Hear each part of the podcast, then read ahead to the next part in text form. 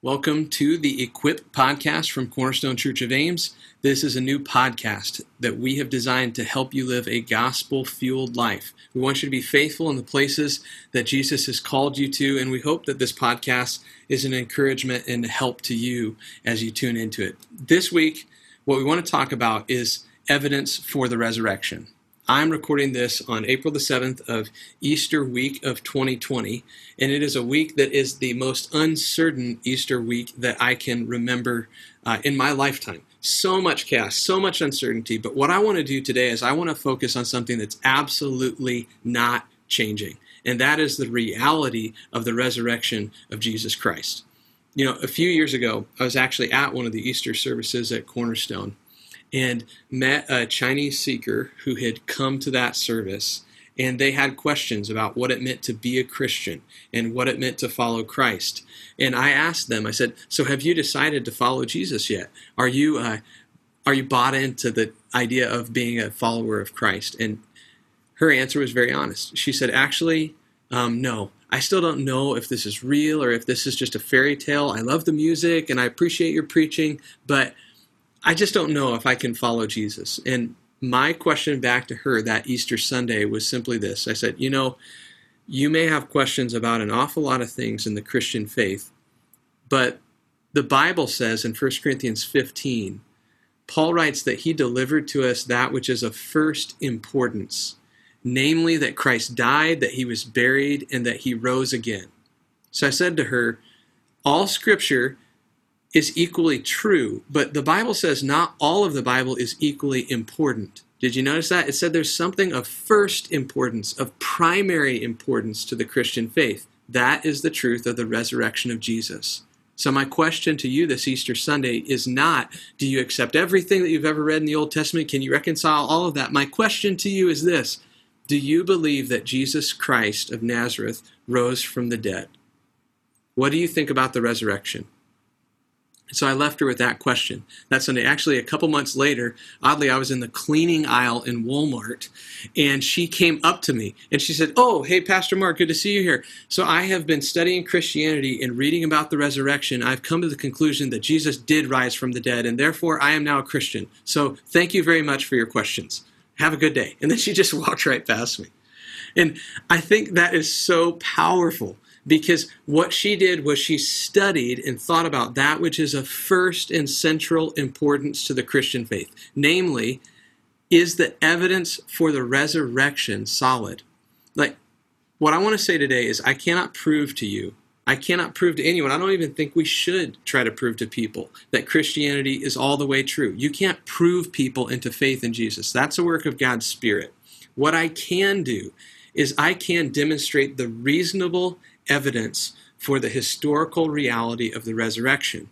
And in demonstrating it, what I hope to do is just cause people to pause and to reflect and to go, I need a reasonable explanation for what these historical facts tell me. I need to ask what this evidence means. And so, what I want to do is, I want to walk you through three key lines of evidence about why this uncertain Easter week you can have certainty in the reality of the resurrection. Now, that's where we're going to go. Three certain lines of evidence. But before we get there, let's just pause quickly. And I want to answer a question that we might not normally ask, which is this What exactly is resurrection? The, what, the reason I pause and ask that question is because most people answer that question like this They go, What is resurrection? Oh, it's life after death. And that answer, while partially true, is incomplete. Because technically speaking, when the Bible talks about resurrection, it's not talking so much about life after death, it's talking about life after life after death. Okay, let me explain that. What I mean, life after life after death. If you were to die and you're a believer who knows Jesus, the Bible says to be absent from the body is to be present with the Lord. You would die and go to heaven to be with God. But you would not in that state of life after death, be resurrected. Do you follow? You are truly alive after death. Resurrection is the life that happens in your physical body, in the physical world, after your life after death. So you would die, you would go, let's imagine it, up to heaven to be with God. But the ultimate hope of the Christian faith is that one day, when Jesus returns to earth as a physical king over this physical world, we would return with him and be reunited with our physical bodies. That rising to new life after life after death is what the Bible means when it talks about resurrection. So, resurrection is life after life after death, and centrally, it's not just them being raised from the dead. Jesus in the Gospels, he raises Lazarus from the dead. He's dead. He says, Lazarus, come forth. Lazarus was raised from the dead, but he wasn't resurrected because he then later died. Lazarus, the, the biblical definition of resurrection is not what happened to Lazarus, but what happened to Jesus. Jesus was raised from the dead to a new life after life after death, and that new resurrection life is unending. There is no end to it. So, resurrection is our ultimate hope. It is a life after life after death, and it is a life that is unending and will never die. That's our ultimate destination if you're a Christian. You're not ultimately destined to die and then go be an angelic being in some far off heaven. Your ultimate destination is to have a resurrected physical body in a new heavens and new earth that is perfect. Jesus' resurrection is what the Bible calls the first fruits of that. It is the first of more resurrection life to come. And so his resurrection is our ultimate hope. That's the hope and the certainty of the Christian. Now, why do we know if his resurrection is the first fruits of what's coming? Why do we know with confidence that he was actually physically raised from the dead? Now we get to evidence for the resurrection, and I want to talk to you about three critical lines of evidence for the resurrection of Jesus Christ. Three places of certainty you can put your hope in an uncertain time. Here's the first one. The first is there's an empty tomb in Jerusalem. It is the geography of the empty tomb that matters so much. Now, Jesus was verified by Romans, according to the gospel accounts, as having died. It's significant that the Romans verify him as dead because Romans were experts in execution. They didn't mess that up. They were used to executing insurrectionists. They placed him into a tomb. And according to the Christian gospel accounts, later the followers of Jesus showed up at that tomb to anoint his body, only to find the stone rolled away from the entrance of that tomb in an empty tomb in Jerusalem. They then went around telling people in Jerusalem that Jesus had died in Jerusalem been buried in Jerusalem by the Romans, but then rose from the dead. They had seen him. Now, all of that, this epicenter of Christianity, is Jerusalem. Why is that so significant? Because if you wanted to kill the movement of early Christianity, to nip it in the bud, and you're in Jerusalem, and Jesus hadn't been raised, you know all you have to do? You just have to show people the tomb and the body.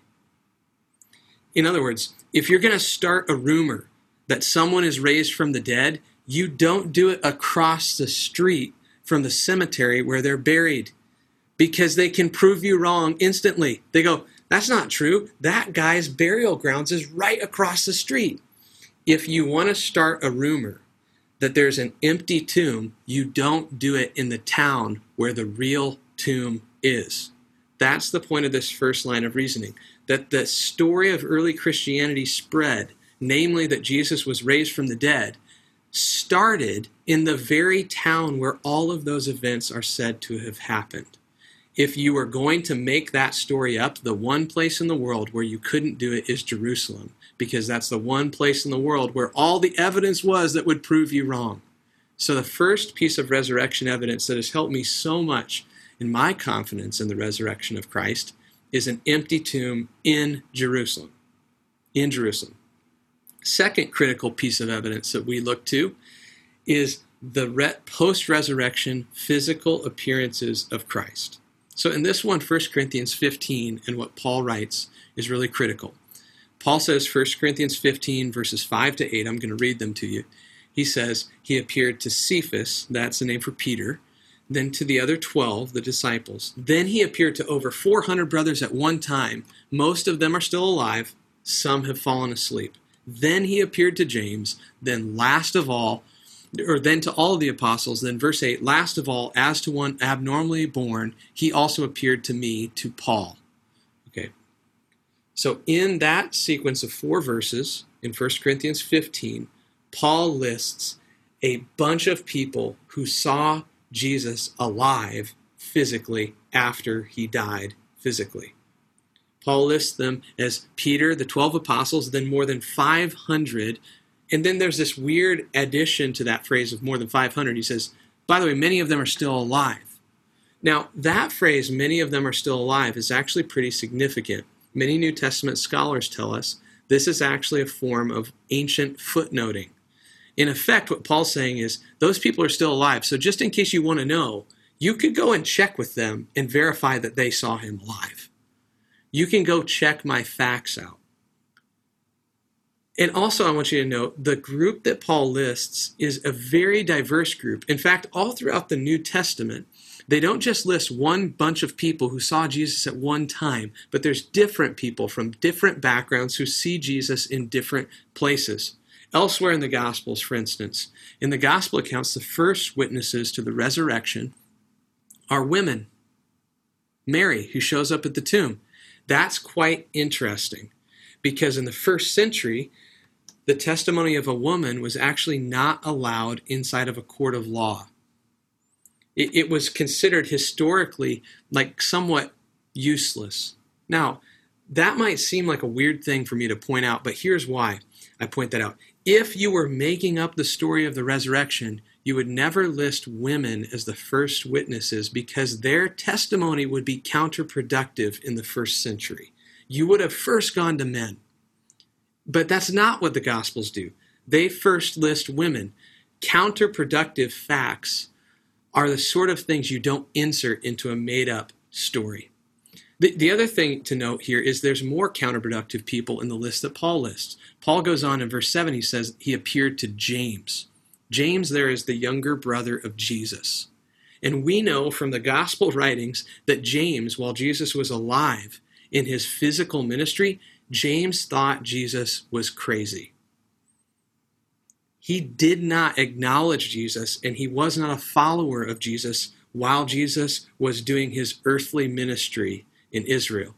It was only after Jesus had died that James started following his brother as the king of the universe. Okay, so you have to ask the question what exactly happened that caused James to go from thinking Jesus was a lunatic to thinking he was the Lord of heaven and earth? The only reasonable explanation I can come up with is that he saw him alive after he died. Then the last person that Paul mentions in his list is actually himself. He says, Last of all, Jesus appeared to me also. The mention of Paul as a witness to the living Christ is significant because a lot of times what people say is, well, the story of Jesus raised was a kind of story that the disciples they were utterly distraught. And so to help their emotional state they came up with the story that jesus was raised. It made them feel better. And then they kind of perpetuated that myth. So in other words the followers of jesus made up the story of the resurrection because it helped them feel better. What we know for certain is in the case of the apostle paul him believing he had met the risen jesus did not make him feel better it ruined his life paul was a fervent opponent of early Christianity and a student in the rabbinical school of Gamaliel. So when Paul says, I just saw Jesus as Lord, it means he is switching teams entirely. He's going from one direction to the exact opposite, and everything that he had done in his life headed that direction now is ruined by his new testimony that Jesus Christ is Lord of Lords and King of Kings. There's no compelling reason for Paul to switch teams unless he saw Jesus. That's the only explanation. So, I summarize it to say this the second line of evidence is post resurrection physical appearances to witnesses. And the diverse group of witnesses really helps to strengthen that historical argument. So you have an empty tomb in Jerusalem. You have post resurrection physical appearances to a diverse group of witnesses. And then there's a third line of reasoning that I find really compelling, and that is the utter uniqueness of the resurrection story. Now, for this one, I owe the research on this to N.T. Wright, a scholar who wrote a huge, like, thousand page book called The Resurrection of the Son of God. We will link to this in the show notes. Most of you should not attempt to read it. It is a work of grace that somehow I was even able to finish that book. Now, let me summarize the ar- argument of that thousand page book in about a minute and a half, if possible. Here's what N.T. Wright says He says, All throughout the Gospels, when you see the story of what people do when they first encounter the living Christ, they are totally shocked when they meet him. Even though he had told them in his life, hey, you should expect me to rise from the dead after three days, they never were prepared for it. Why is that? Why is it that the historical reality of the resurrection was a total shock? The simple answer is in the first century, no one ever conceived of the Messiah, God's chosen king, rising to life after death in the middle of human history. Wright's central art, argument in the resurrection of the Son of God is that the Messiah, God's promised king, dying in the middle of human history is a concept no one in Jewish history or any other school of theology had ever thought of before we see it written in the Gospels by the writers. Therefore, the most likely historical explanation of how the, Jew, the New Testament writers wrote that account of the resurrection of Jesus is that it actually happened. So let me explain a little more. In Jewish thought, when people die, they stay dead. I know that may sound a little radical, probably not unique to Jewish thought. In most people's thought, when people die, they stay dead. Okay? So if you see a person supposedly alive after they've died, you should think they are a ghost. Even in the Old Testament, there's a super weird account of a witch of Endor that raises Samuel's ghost. Really odd and just creepy and weird. But in Jewish thought, people who die stay dead. And if they are risen to life, they then would later die again. Think of Lazarus as the example. They're not raised to new life endlessly. The claim about Jesus, then, rising in the middle of human history, is utterly unique. Jewish people did have a concept of resurrection, that people who are physically dead would rise again. But in the Jewish mind, that resurrection was the resurrection of righteous to eternal life, the resurrection of the unrighteous to eternal judgment, and it occurred on the final day of human history before they entered the new heavens and new earth. Before the time of Jesus, if you look at the religious literature from Judaism, if you study the entire history of the world, there is not an account where the central fact is a living person dying, then rising to never die again. In fact, in Judaism, at the time of Jesus, people were actually convinced that the Messiah, when he came, would never die. That was what was most significant. In fact, the proof you were to be the Messiah would be that you couldn't be killed. And so there were several warrior messiahs running around in the, about the hundred years before and the hundred years after Jesus in first century Israel. The Romans killed all of them. And when they were killed, their followers abandoned them because their death proved finally they were not the Messiah they claimed to be. But in the case of Jesus, who claimed to be the Messiah, something completely different happened. He was killed by the Romans, and instead of abandoning him, people started to write songs about him as God and tell everyone they knew that he rose from the dead. Here's the point of N.T. Wright's book. How do you explain that? Something completely unexpected in Jewish theology and human history has happened. The only logical explanation is that Jesus rose from the dead. There's simply no way a community of first century Jews could have made up that story given the worldview they lived inside of. And there certainly is no way they would have then made that story up, told it the rest of their lives, and died claiming it to be true. So, let's review quickly three pieces of evidence for the resurrection an empty tomb in Jerusalem, witnesses to the resurrected Christ from a diverse set of backgrounds, and N.T. Wright's explanation, an utterly unique story that cannot be explained apart from the resurrection of the Messiah in the middle of human history. These are three pieces of evidence that you can rest in in this uncertain Easter season. And notice, I didn't say they're proof, they're evidence. I'm not attempting to prove beyond 100% doubt that you could never raise any question. What I'm saying is these are reasonable historical claims that reasonable thinking people need to wrestle with. You need to have an explanation for these historical evidences. And for all of us who have put our hope in Jesus, I think this podcast needs to end where Paul ends his famous chapter on the resurrection, 1 Corinthians 15, where he says, Therefore, my dear brothers and sisters, be steadfast and immovable always abounding in the work of the Lord, because you know your labor in the Lord is not in vain. Therefore, my brothers and sisters, in the season of the coronavirus 2020, be steadfast and sturdy and immovable, since Jesus was raised from the dead. Since one day you will be raised from the dead, then this life isn't all there is. Since the evidences of the resurrection of Jesus are solid, you have a faith worth living and even worth dying for. So, my brothers and sisters, be sturdy, steadfast, and immovable, certain in the reality of the resurrection of Jesus. Friends, that's the hope of the Christian in this season of Easter. That because Jesus died and was raised, even for us, if we are to die, death has lost its sting.